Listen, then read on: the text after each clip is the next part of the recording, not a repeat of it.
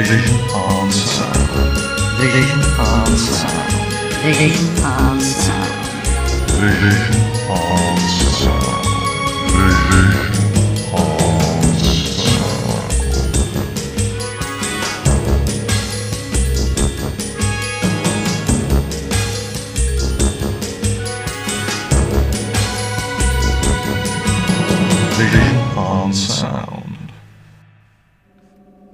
Welcome, one and all, to Vision on Sound, with me, Martin Holmes, here on Fab Radio International. Today's show is a bit of a charity affair. Well, it's not. We're going to talk about charity fundraisers uh, with a young man who's uh, doing his level best to raise as much money as he can for the disabled charity Scope by creating a Doctor Who anthology. And before that, in our usual ignorant way, me and Sandy have a bit of a natter about charity programmes on television. But I'm hoping it will make for an interesting hour. And if at the end of the hour you feel like buying a copy of Timescope, well, we hope you will. Okay, I'm going to possibly appropriately kick up the time engines, and in the course of this hour, we'll find out a little bit about Timescope and the work that Scope does. Enjoy.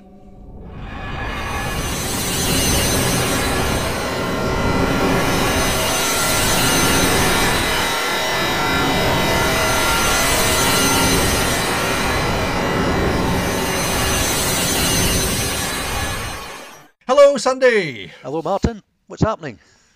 What's happening? Well, I'll tell you what's happening today is I have got a quite a long interview in this uh, show with a young man who has created a charity anthology to raise money for Scope.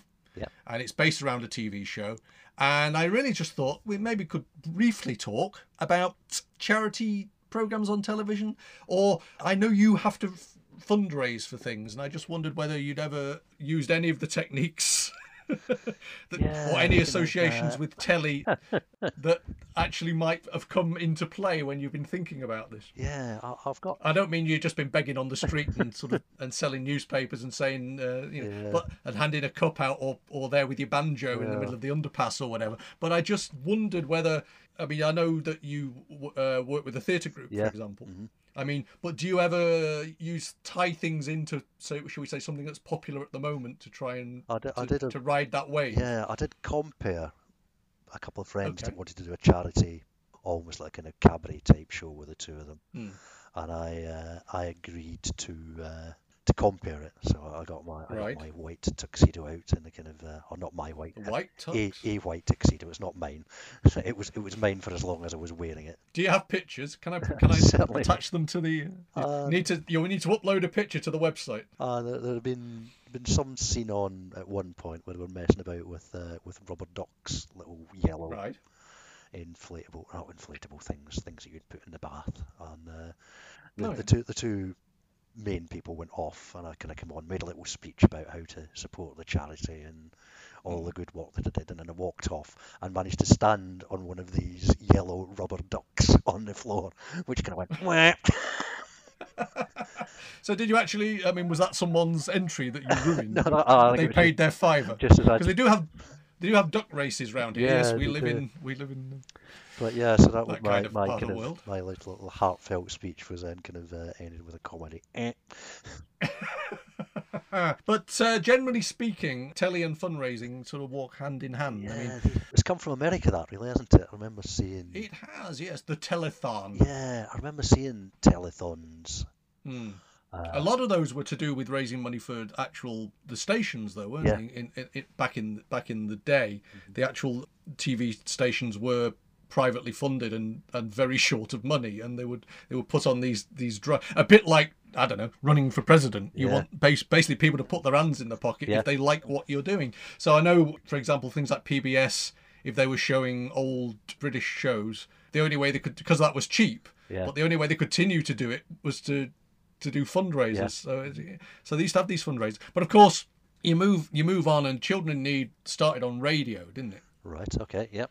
Uh, and then suddenly made the leap to television. I think about forty years ago. Yeah, And and then Uncle Terry, Terry, uh, Terry Wogan, Yeah. sort of fronted up uh, Children in Need for a good thirty years, I think, which which raised an absolute art. You know, Yeah. like- and then of course. One of the things that changed everything was Live Aid, really, Yeah. wasn't it? and yeah, I, ironically, uh, I didn't see the the, the the kind of the main bit of live aid in the evening because uh, Hmm. I went to the pub. Ah, I happened to be back in Scotland with. Uh, uh, I was living in England at that time, gone back to Scotland for the weekend, Mm. and me and about four or five of us went out to the pub. right. Friend Stephen didn't turn up because he was a, bit, he was a massive Beatles fan. There was a rumor that the uh, the surviving Beatles were going to uh, Right. appear on stage. So when uh, when it got to the kind of the final bit of Well, I'm I'm not a huge music fan. It's true. yeah But actually, I sat through all 18 hours Yeah. that they they transmitted from here, and it was kind of weird when there was the crossover bit. I mean, you know, let's face it. You know, I would cross continents to avoid Phil Collins, but Indeed, that's yes. just person, personal. You know, if he was flying one way, I'd have flown the other way. Because he appeared at both, didn't he? The- yeah. I, I- I would have liked to think he'd, he'd have left the first one too early and not turned up in Philadelphia, so he, he could have missed both. Yeah, well, anyway, but apart from Phil Collins, um, I mean, this was, I think this, it was a bit of a game changer. Now, this was, again, this was using the power of television. Yeah, I mean, because this had started after the um, the documentary that had shown the famine yeah. happening. It? Michael Buerk, uh, Michael Buerk was it? I think. Michael yeah. Buerk, yes. And uh, this had obviously been shown on television, so it shows the power of these things. Yeah. And then this had triggered Bob Geldof and live like the Yeah, the Do It Know It's Christmas happened, and then the concert happened. Quite iconic was it? Uh, July '85, wasn't Yeah, it? Now, so it's that's right, quite a yeah. long time ago now. And for for a, a different generation, it's kind of their Woodstock sort of. yeah.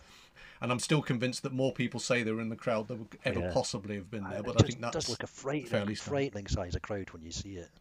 You know, well, I mean, and the fact that that stadium no longer exists, of course, such, yeah. been, uh, been flattened and rebuilt and what have you, and Yeah. like that. So, but it does show the power of television to reach. I mean, they say it was about a billion people Yeah. around the world, and, and of course, the you know, they say Charles and Diana, but it's you know, starts with status quo. You Yeah. know, you get you get McCartney. You know, I mean, you get, but the, the, again, the it's more the you know, you get. Uh, Duran Duran embarrassing themselves. Um, you even get bands like Judas Priest, which Yeah. which may not have got the main feed over here, but Yeah. they were there, you know, and and Yeah. so it's it is a catalog, it's a snapshot of the music of the time. But then this basically, of course, from Live Aid, you got Comic Relief, Yep.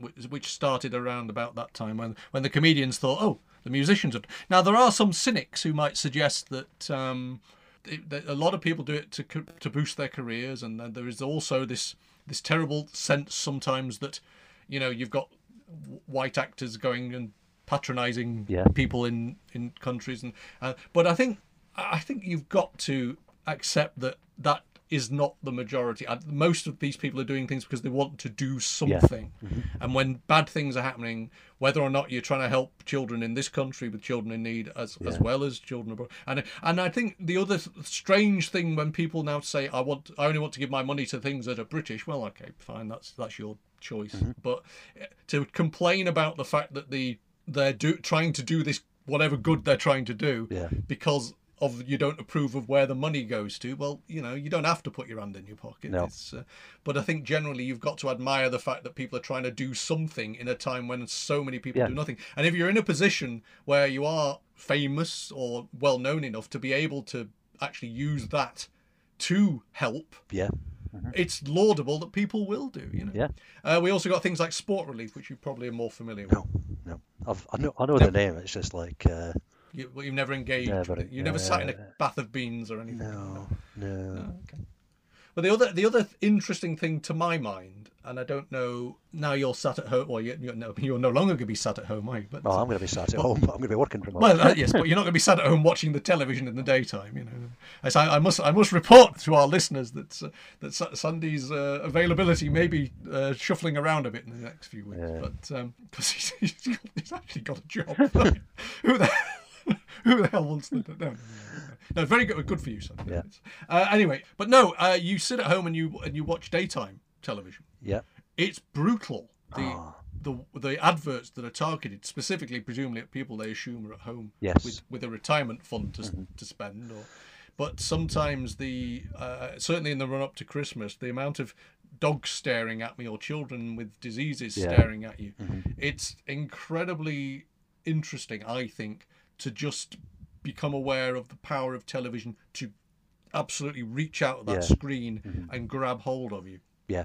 You know. Yeah, because it's you know the, television is on a lot, and you keep on Mm. seeing these images designed to to draw Well, you I think to draw you it's, in. it's manipulative, isn't it? it- I mean, it really certainly is, for, yeah. for, for the elderly, specifically, or you know, people who are very lonely or, or feeling very guilty or whatever. Yeah. It the manipulation that sometimes comes out of those adverts, it, yeah, it's brutal. Yeah, I'm not saying, you know, all well and good. I understand why these things are done.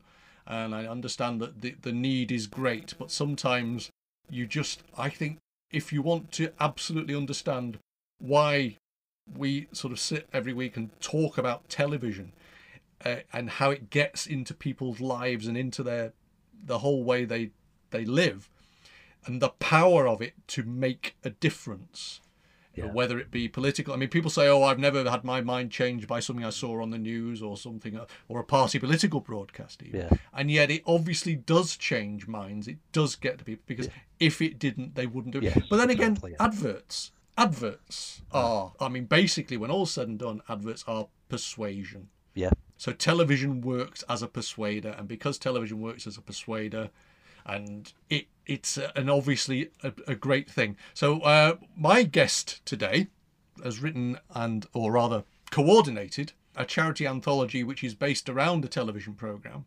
and is using that to raise money for the disabled charity Scope. Yeah. So I think we'll go over to that interview now and I'll come back to you at the end and we'll sign off. All right. okay.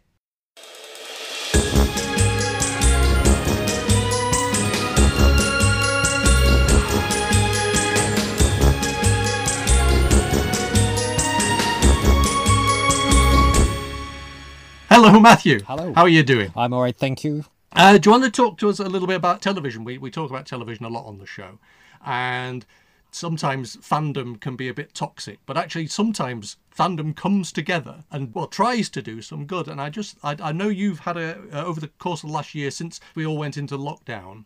I know you've been sort of organising and wrangling and creating uh, a couple of uh, charity projects, and I just wondered if you might want to tell people about uh, what that's all about. Yes, well, so we've had now.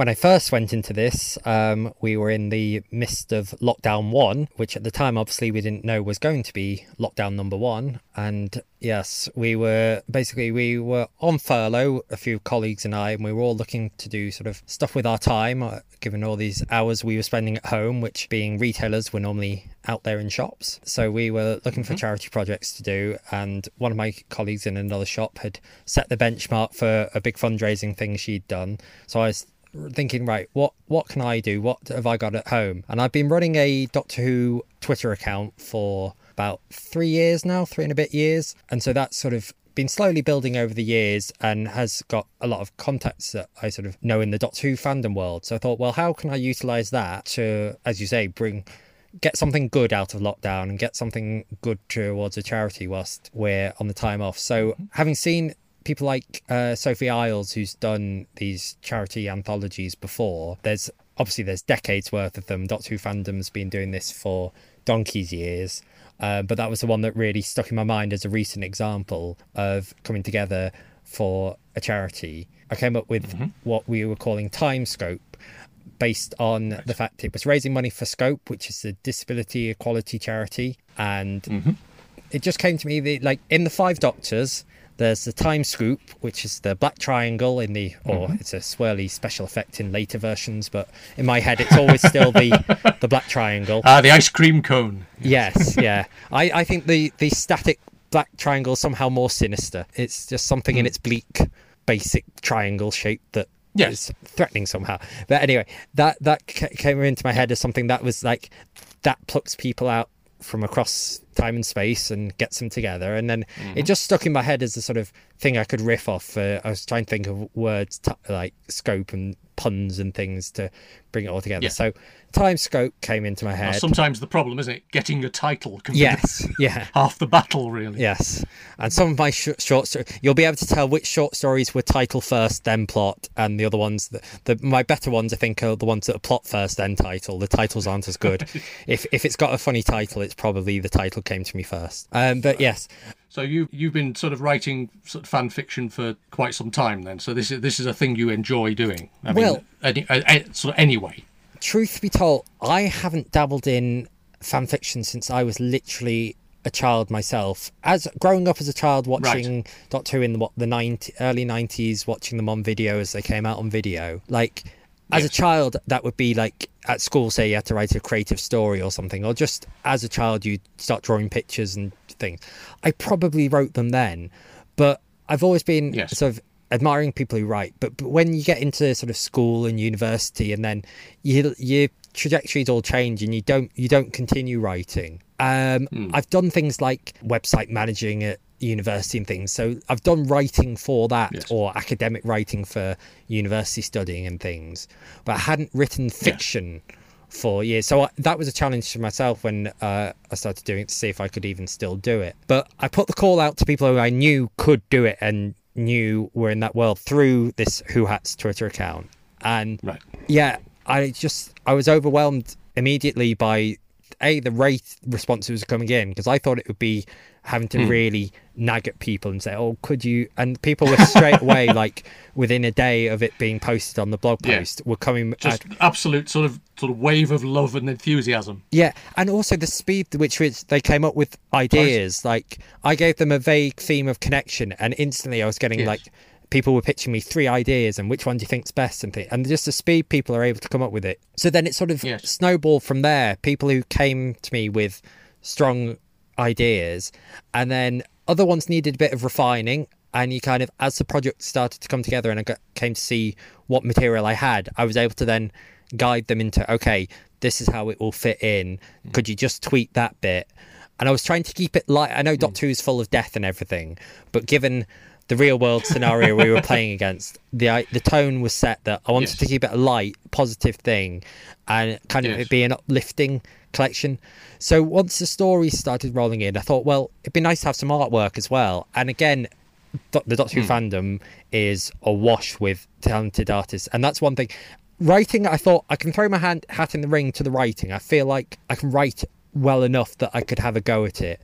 Drawing, I did a few practice pictures very early on on post-it notes and was like, no, this is not my field. I I've not drawn since I was about 17 in school and no this is not my area so i ta appealed then to really talented artists out there on twitter and Well, you've got your, your grandmother involved. I, you? did, yes. She, she again, she can draw, and um, I thought, right, she's the person for the back cover. I had a very specific image I had in mind, so I, I printed off a screenshot.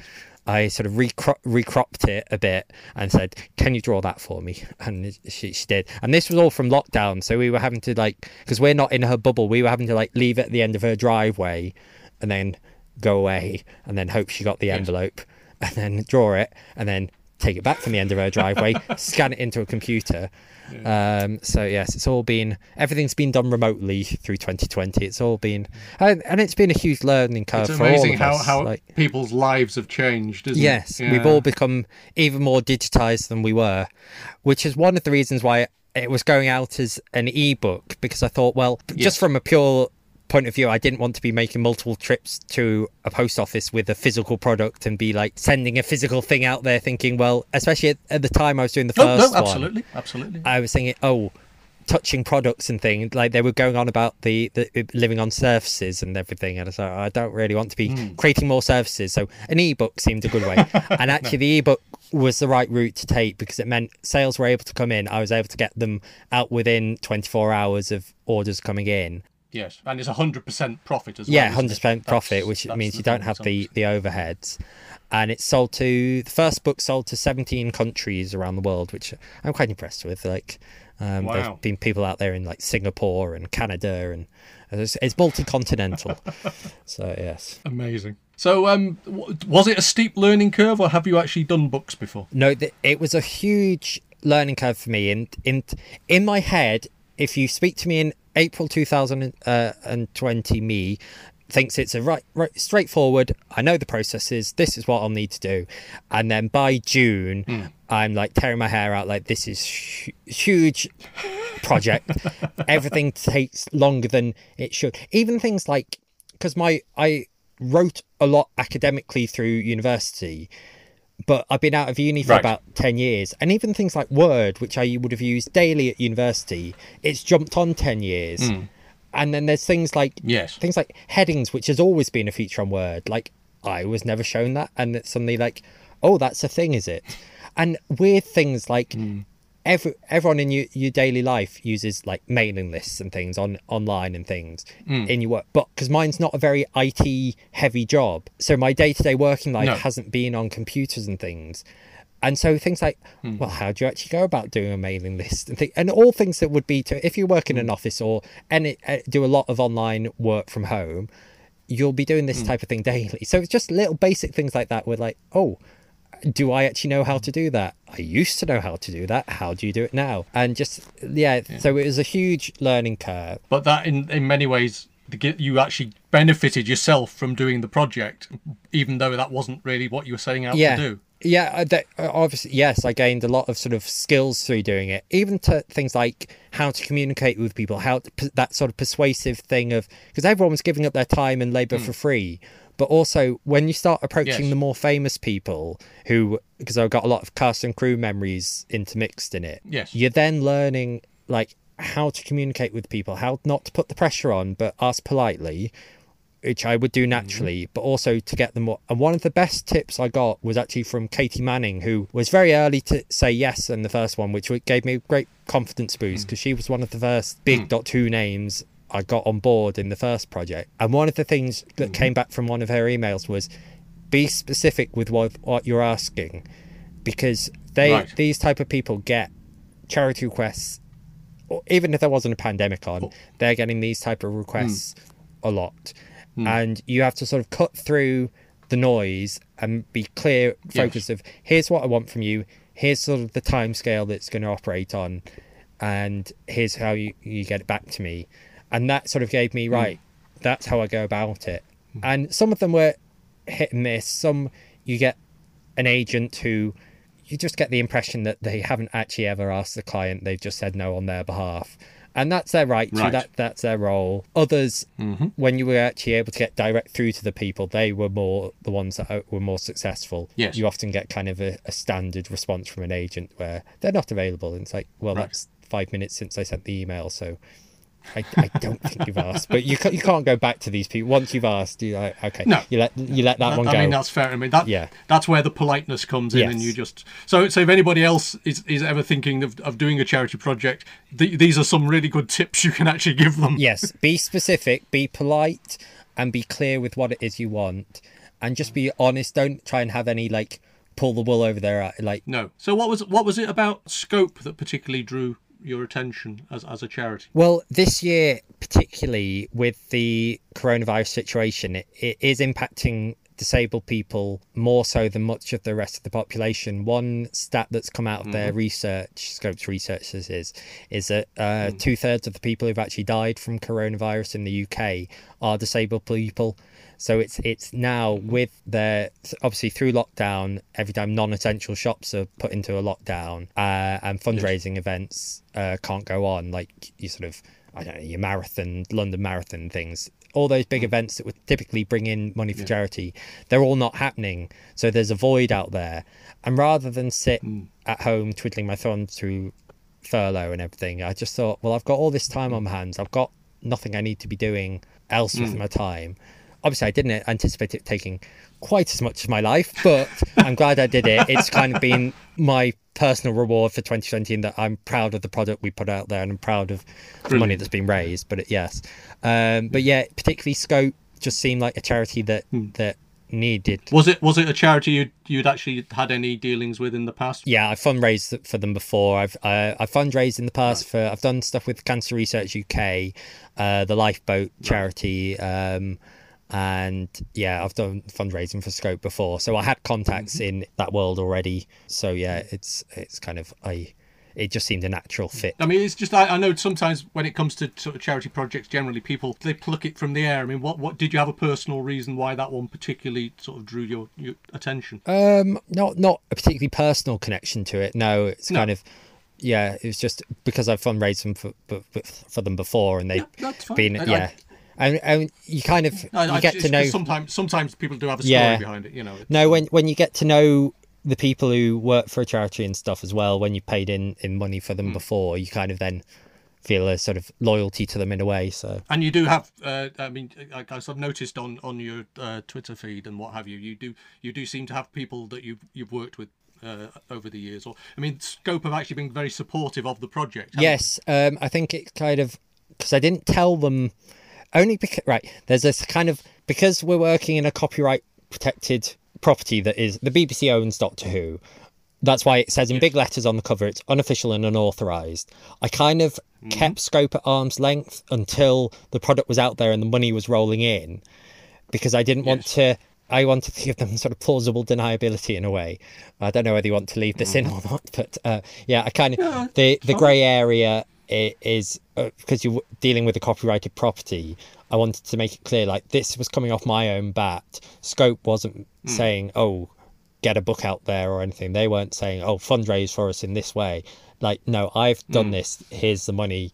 Then they found out about it, and then they, obviously they've been very supportive since, and like they've they've praised it on Twitter and stuff. And but yeah, I just Well, I mean, you got mentioned in, in the official magazine, didn't you? You actually got a, a mention in that. Yes, in so, uh, you know. Doctor Who magazine, we got yes, I got a, um, press release out to them and some of the blogs, uh, blog sites and things. Um, so yes, the Christmas anthology, Twice Upon a Time Scope, the second volume, which came out Christmas Eve. That came too close down to the wire. I was trying to get enough material ready to get the press release Yeah. out for um, and a release date out for the Doctor Who magazine come before Christmas, but uh, I didn't get it together in time. Um, it just, yeah, it was still literally there was still material coming in the week before Christmas. So. I mean, you started the Christmas one. What? What? It was only in sort of October, I think the first call outs came out in September, September. But yeah, the So basically, It three months from from nothing to completion is is is pretty good going anyway. For a was it 300, 350 page? yeah, I've got Uh, the uh, the first book is 394 pages and the second one comes to 377 pages but the short stories have i upped the word limit because i felt like people from the first volume the big feedback was like oh i had another idea i just needed to trim it. So i thought right i'll give them a little bit more but i had to still make it manageable because uh, and i was quite Yes. pleased that the second volume there were a lot of returnees but I'm, i was quite pleased because i had 114 people contribute to the first one 78 for the second one. 78 was a bit more manageable given the shorter time sco- scale. So Yes. i was quite pleased not everybody came back for the second one. Not that i wouldn't have taken them But- but, but- it's just given the short turnaround it was quite like Well, it's incredible, incredible to actually get that out. Like I say, in, in three months. I mean, that I suppose. I mean, the fact is that you you didn't want it to suddenly come out on Boxing Day, did you? You wanted it out on Christmas Uh, Eve. and yeah. I'm just also because really genuinely this sounds like marketing spin, but really I was so pleased with the content as it was coming together for Twice Upon a Time Scope, the Christmas one.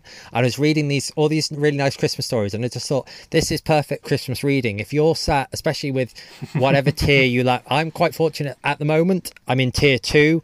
Come the end of this phone call, we might be being up to tier three because that announcement's are- coming out we are soon getting to that, aren't we, today? or we might go further who knows but at the moment we're tier two so we've taken it mm. quite lightly. We were tier three in the past but we're tier two at the moment. But yeah i was just aware people who are in tier four at the moment like there's not much you can go out and do right now. And i just thought this is i wanted to get it out there because i just thought it's perfect reading for that block between christmas day and new year's day when everybody's in limbo yes. and yeah you've that's some perfect reading time for you. Mm-hmm. But also the nice thing's been with the christmas release coming out it's given a bump to the first book as well because i've had people buying the first volume course, who yes. may not have seen it during the summer. And yeah so i'm getting some sales of the first one as well. So and the good thing is these will just be rolling out there. So mm. the first one obviously is less seasonal. You can read that anytime the second one there's no harm reading christmas story in the summer but um yeah that one again it will roll through to next christmas it, Well, if you watch any television at all, the Christmas episode, if it's an American series, we tend to get it about six months Right. later anyway, don't we? So you, you're sitting there on a sunny afternoon and, and there everybody's suddenly wearing Yes, a beard. yes. so what what are your happiest memories of doing it? I mean, I, I know the actual achievement in itself, but the actual... I think things, little things like when you, you just check your inbox and a name from the show that you grew up watching, suddenly you've got an email from them and it's exactly what you want mm. a little bit of content for like cast and crew memories. Mm. That's that was just like it, it felt surreal in a way because like that's so mm. outside of my my world. I don't mix with famous people. I don't like my mine's a nine to five. I work in a shop. I manage the Oh, shop. yeah. and like occasionally we might have someone who reports on the one show come in as a customer. That's that sort of the level for, for whom i deal with in my real world. Uh not, not so i'm not on the phone to agents all the time and things so it's just it was kind of No. surreal to have suddenly contact with the people and then in further emails to for them to know my name and things and they're like oh yeah they actually know who i am from virtually but still. So that was that was quite a fun thing. Then just when you've got a story like i don't want to pick favorites obviously but na- just naturally there are some that just really when you're reading them and you think i don't need to do any editing on this just from a practical point of view Hmm. but also like the the fact that people have, have who can write to that standard were submitting material for my project Hmm. Writing for you. for me and like how Yeah. lucky to be able to get a story like this and then again with the artwork just the quality the people who've drawn artwork specifically for these collections Hmm. The the standard that they've done it to and the time it must have taken Yeah.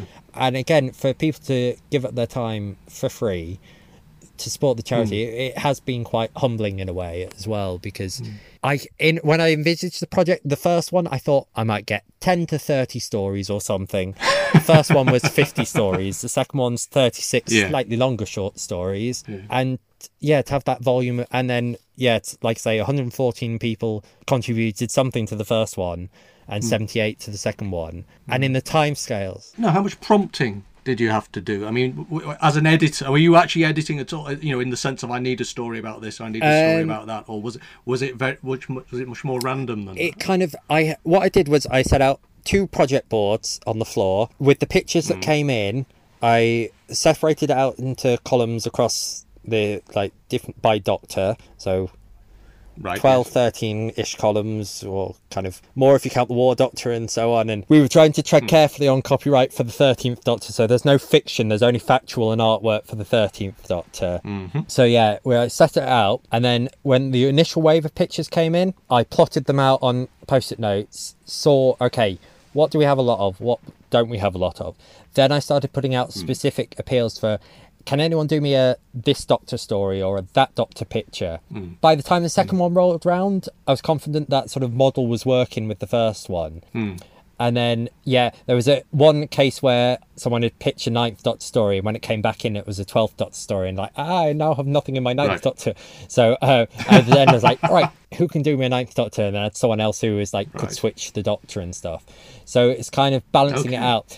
There were some doctors like the 12th doctor is phenomenally popular. Like he he both volumes his section is is the fullest. So and there were other doctors where it, you needed a bit of chivvying along. And then in terms of content it was just a couple of people i needed to for editing points just change a paragraph or two just so they meshed with another story that come in. Hmm. And that was kind of organic to the process because everyone writing in isolation didn't know what was coming in. Weirdly though hmm. throughout both there were stories that plot points in it or references just if you read it from because there's two ways of reading the anthologies. You can either dart around time to time and start a short story in the middle short story at the start jump around in time and space.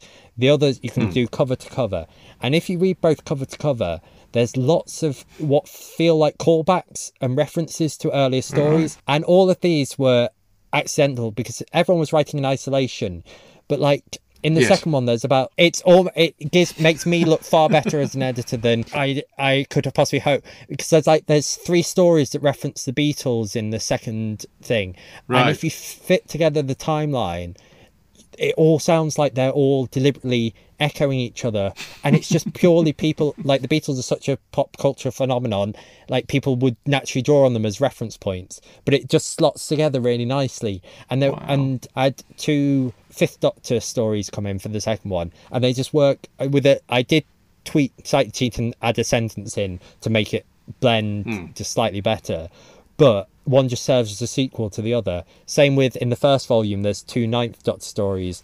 Again, one person has a line where two characters walk to one point and it's like oh that's Hmm. the setup for the next story like it just it just fit naturally that that's where the next story that's when the plot point would have happened for that and it's just So yeah it's good, good people make you look better. yes Brilliant, so isn't it it? just and as so like i say having these pro- project boards with the post-it notes just gave me that structure Hmm. to head and i could nudge things a few things in the right direction but a lot of things were just Right. organic to the process and then it was a nice balance with because i was deliberately trying to target cast and crew from across the entire era because i'm not one Hmm. of these fans that sort of portions off like oh i like this era of doctor Who, or i like that doctor like no i like all of it genuinely You Hmm. like yeah, the I like the program. Yeah, It's okay, it's just yeah. Hmm. one continuous program. Yes, there was a big jump between 1989 and 1996, 2005, but Hmm. it's just one big show.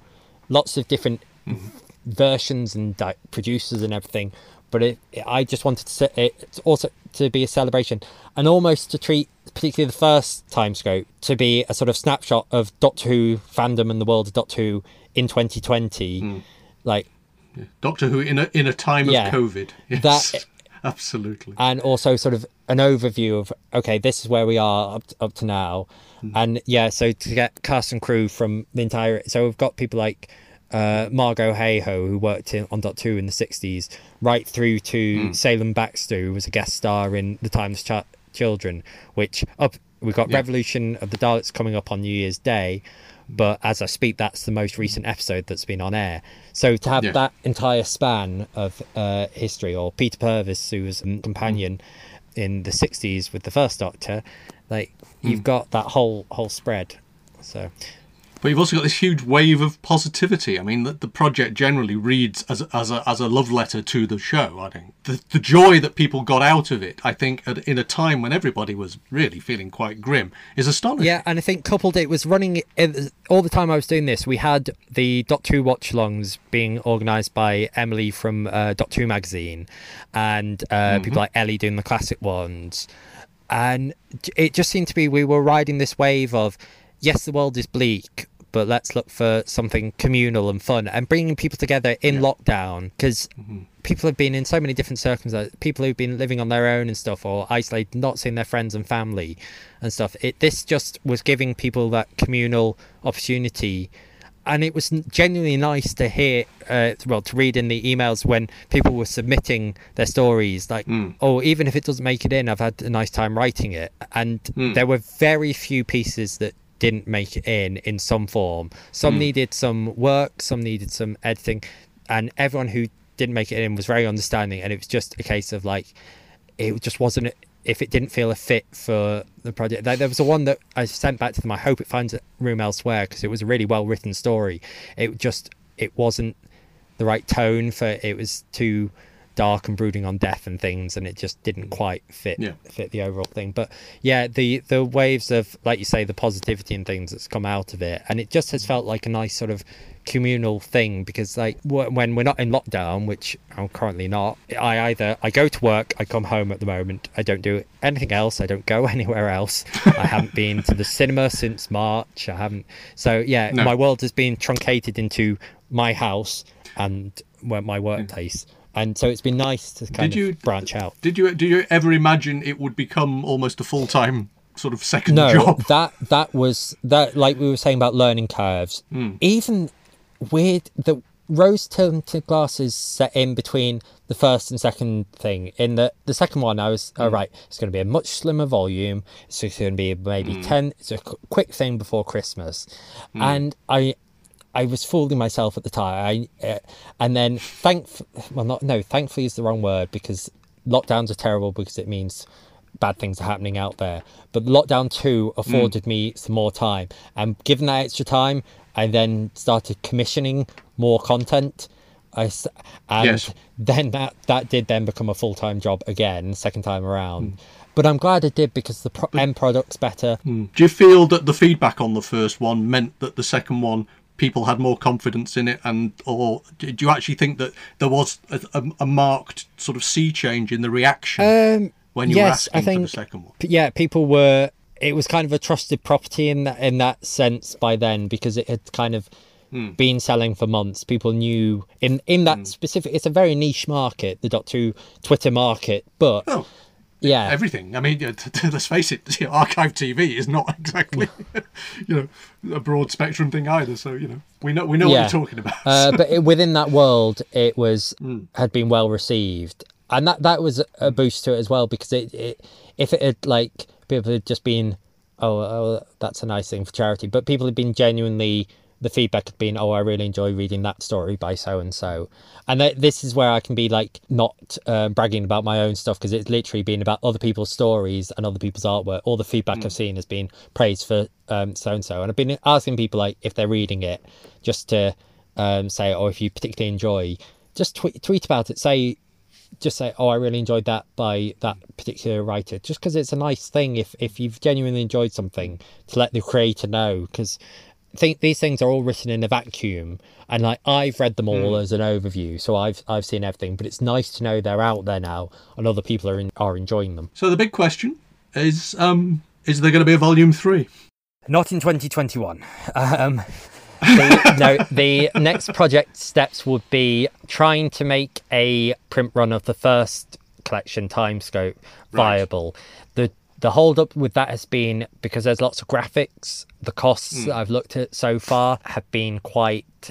You're looking at something where nobody would want to pay for one book hmm. like 40 50 pounds like for hmm. yeah so i've got to work out margins on trying to find a print run for that if i if i that's successful and i'm able to do that then i'd be looking at getting a print bound version of the twice upon a time scope in time for christmas 2021 it's kind of never say never but um it a lot of just in my personal life a lot of then other back burner projects have gone up by the wayside because Well, the, things like this tend to lead to other things, Yeah. don't they? I mean, that's that's it tends to happen. So you know, the, there is a ripple Yes. effect that goes out. yeah And of course, hopefully, I mean, you've sort of like inspired other people to do. Well, th- you know, that's similar been the nice thing as well because um, kind of I at the start in April I had a uh, Zoom call with Sophie Isles who gave me loads of really useful pointers as to how go to go about doing the charity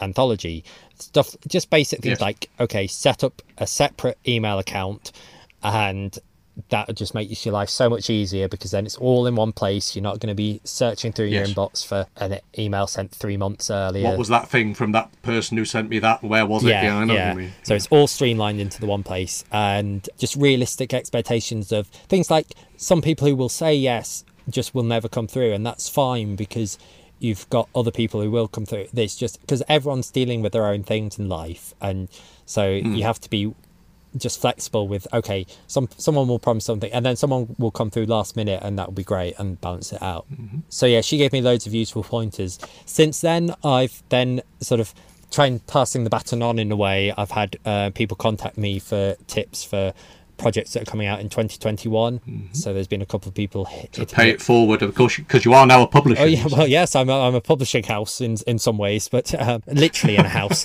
but yes, so I've tried to. So I've now I've got a big long email I sent out to one person, and I've tweaked it. I've sent it out about three times now for other people. So there's lots of other exciting projects coming up. I've I'm writing a short story for someone else's project, so it's quite nice to be on the reverse side of it and. I, and that, now the fear creeps in. It's because now it'll be edited by someone else. Like, oh, actually, can I Oh, write yes. for? Because the the thing with the all- obviously all my short stories got a free pass because I was the editor. So it's like, uh, yeah, well, that makes it in by default. Um, but now my work's going to be evaluated for for possible inclusion. Did you actually have somebody you worked with on it at all? I mean, you did you have someone that you passed your stuff to? I had family members, so like my sister and my parents. I've I've forwarded them stuff and said, "Can you read that for me?" and stuff like that. So they've done some, and actually in the first volume they say uh, because I was I started off a lot more ruthless, and they saved many stories and said, "No, actually that story does work." Because I think I got to a point in about May when they were coming in, I got so much more material than I thought I could cope with. So I was trying to be like hardline and right, what can I actually make work in it? And so I was saying, the, hmm. this is my maybe pile. Tell me which ones work, which ones don't. And they were saying, no, they do work. You just if you just take out that bit or tweak that, it does hmm. work. And I'm so glad they I had that sort of sounding board because then when I did made the tweets and all the authors were really accommodating about any revisions that needed making. And then hmm. reading them their their final drafts back, it's like I'm so glad this has stayed in. I'm so glad that story is still in there because it just again like, strengthens the the project and things. So hmm. yeah, there's me being all hardline, and it's like no, actually, and it's again like we say about learning curves and things. It's like oh, this is how you be an editor, and I I think it also came and it came from a point of sort of almost insecurity on my part in that I thought, well, I'm going to have to, I can't expect people to redraft for me. I'll just have to outright reject it. And no, that's not how the process hmm. works. If something, without fail, everyone who I asked to do revisions did them without complaint and were like, oh, yes, actually, that worked. I hmm. like that idea, or so on. Or hmm. a couple of people did push back on a p- couple of points and were quite right to, because once you then see their, once they explain it to you and you see that, it's like, hmm. I've got it now. That makes sense. So, yeah. And then come the second volume, I was much more confident to go straight away when I was replying to the email mails straight away with like, here's where we can make those editorial changes to make this hmm. work. I will include your story. If we can tweak this, this, and this, it will work. Right. And yeah, so it's So you now have a glorious respect for those people who who actually do editing. yes. Well, yeah, and and things like spelling, grammar, and stuff, and things that that was all stuff I could hmm. just do off my own bat, just just Yes. specific plot points. And then some, there were a couple of stories that were were so close to the what needed to be the end, end product, and you just almost almost there, and you just it's quite nice to then tease out. Okay, lose that extra bit of like exposition there. It doesn't need it. it if you get to the plot point quicker, and and sometimes just for the fact that I could see the overview of the whole project, I could I was in a position where I could see right that's where a trim needs making, and then it will make that mm. story flow better. And yeah, people were very understanding and accommodating, so I was very grateful. I didn't have any I because I was a bit scared of especially like more established writers who do these fan stories a lot. I thought oh they they might be mm. a bit oh this new upstart who does he think he is or anything and didn't have any of that so it was it's been a nice and i mean a i started out seeking out people i, I deemed to be nice people through twitter because we all know the horror stories out there uh, which we were yes Oh, God, yeah. um, so we we we i deliberately avoided anyone i thought eh, you might be a bit controversial. I just thought, no, I'll stick to people I think are nice people. They seem nice from their Twitter pages. I'll target them. Then, and they've all been very nice. So I haven't been let down by anyone on that front. what more can you ask for? So uh, would you like to quickly uh, tell people how they can get hold of Timescope? Yes, so they're being sold through a website called Big Cartel. If you search uh, on Google Timescope or Twice Upon a Timescope, they are quick, pretty much high up on the results on Google. That's probably the quickest way rather than read out the URL. But yeah, it's the Big uh, Big Cartel Timescope 2020.bigcartel.com. Yeah, and then you'll see both volumes listed there. So it's Timescope 2020.bigcartel.com. And both Timescope and Twice Uh, all Timescope. funds go to 100% of the money, I've not made a penny, and yeah, which is good because it wasn't for me. Ah, but in the bank of life, you know. Yes, yes, At this time of year, you know, your your your chain, Mr. Marley, you know, is no longer there, um, and all that. But um, ca- people can also find out more about it by following your Twitter feed, Yeah. which is at who at Who Hats. Um, any updates and things for any print volumes and things will be announced there first. So it's at Who Hats on, on Twitter. At the moment, you'll see um, me doing the marketing tweets and things. So you'll see links to the volumes there and pin tweets and things. So if you're listening to it um, now, you'll be able to find the links there and go and buy it. So, uh, out of interest, well, before we sign off, who hats? Where did that come from? Um. Oh, yes. It's it's a hard one to explain in real life because it started off. I I ran that account like anonymously for about the first three years, and it weirdly there was. I put it out to a vote. Did people want to know who I, who I was at the start of 2020? And it came out 52 percent yes, 48 percent no, which you can oh, that sort of. yeah, that sort of vote. So, and weirdly, if it had gone the other way and had people wanted it to remain anonymous, Timescope would never have come about because I would have stayed anonymous. not. No. So um, it's uh, fortunate that they it did because then I was like, right, here's who it is. Because I've had my own Twitter account for about 10 years. So yeah, how actually how it came about. Um, at the time when I made it, there were a few like good Doctor Who accounts that were like specifically like there's Who FX that breaks down the the special effects in, in detail and things. Right. There was what a parody one called Who Labels that was just going through every Doctor Who story, pointing out anything that was labelled on screen. Just si- silly little fun ones like that. Okay, right. Um, then someone else uh, started Wigs of Yep. Doctor Who, um, which ran for a while, Right. and that was the one that's like, okay, I'd like a separate account, just a silly one. What else is is, and I'd like, I don't know Doctor Who in depth that I can be really informative, but I can point out hats Hmm. because I can't do wigs. Wigs would have been beyond me because I I have a thing where wig, wigs convince me like it can be. I just think it's hair, I know I'm very stupid when it comes to wigs. But hats, I could point out that's a hat. So many actors in the 60s who you genuinely think had full heads of hair. Yeah. All of them had wigs. Yes. It's amazing. Edward Woodward, you know? Oh, yeah. Anthony Valentine. Yes, and And you think, no, no, they were lustrous. They were lustrous folk. Uh, but even in real life, I'm just commit like, oh yes, you've you've just dyed your hair a weird shade of red, but no, it's a wig. of course, it's a wig. But yeah, so um, but yeah, this I, But you can be confident about a hat. You can spot a hat. So I thought, right, well, that would be a fun sort of niche thing, and and so I just started tweeting out pictures of hats that were in Doctor Who, and then it kind of snowballed because then it became as I started to network with the other accounts, became right, well, it's nice to have chats about Doctor Who. so it sort of became Who hats mm. and Doctor Who chats, and chats has the word hats mm. in it, so I thought that still counts. Um, but yeah, so and then it just sort of grew from there, and once people cottoned on to the fact like it was all tongue in cheek it sort of snowballed. Mm. And then it's weird now people have said it has changed how they view the program because when they spot out a, they think of the account and they tag me in stuff and Yes. things.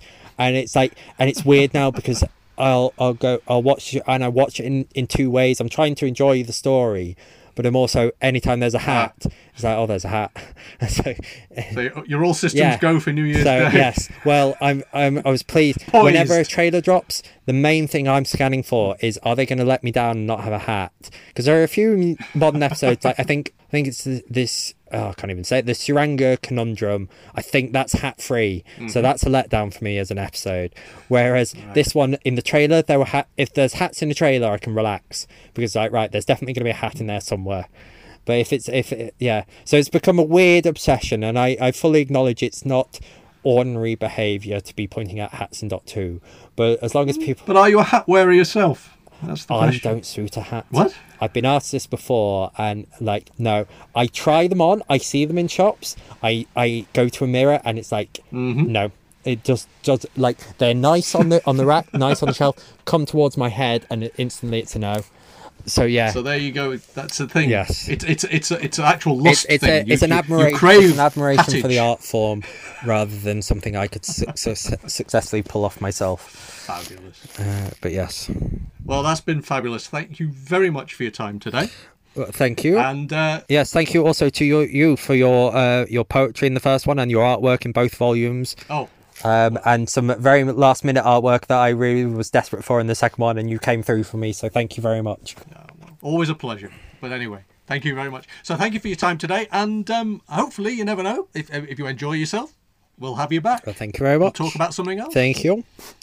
Okay, you take care. Okay, Bye-bye. you very much. Okay.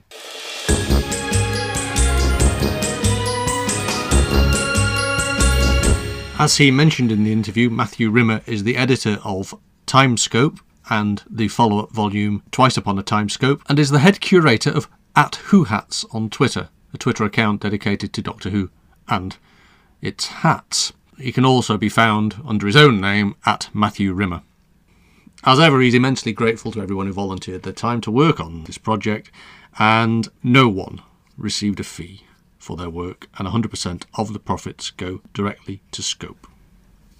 Timescope and its follow up, Twice Upon a Timescope, are collections of short stories, poetry, and artwork that involve the characters created in the BBC TV series Doctor Who. 2020 was a hard year for everyone, but in the face of adversity, people came together to help out where they could. The first Timescope anthology was created and published during the first national lockdown and went on to raise over £2,200 for the disability equality charity Scope. The second one came out just before Christmas and has already raised several hundred pounds. Two thirds of all people who have died as a result of the COVID 19 pandemic were disabled people, and Scope has seen a 79% surge in demand for their family services over 2020. At the same time, continual cycles of lockdowns and restrictions meant that uh, Scope's charity shops are missing out on trade, and fundraising events have had to be cancelled, resulting in a severe shortfall in the vital funds needed for the charities to continue to provide support for those most vulnerable in society. So basically, if anyone's doing a fundraiser, you know, and you are able to help, please, it's desperately needed.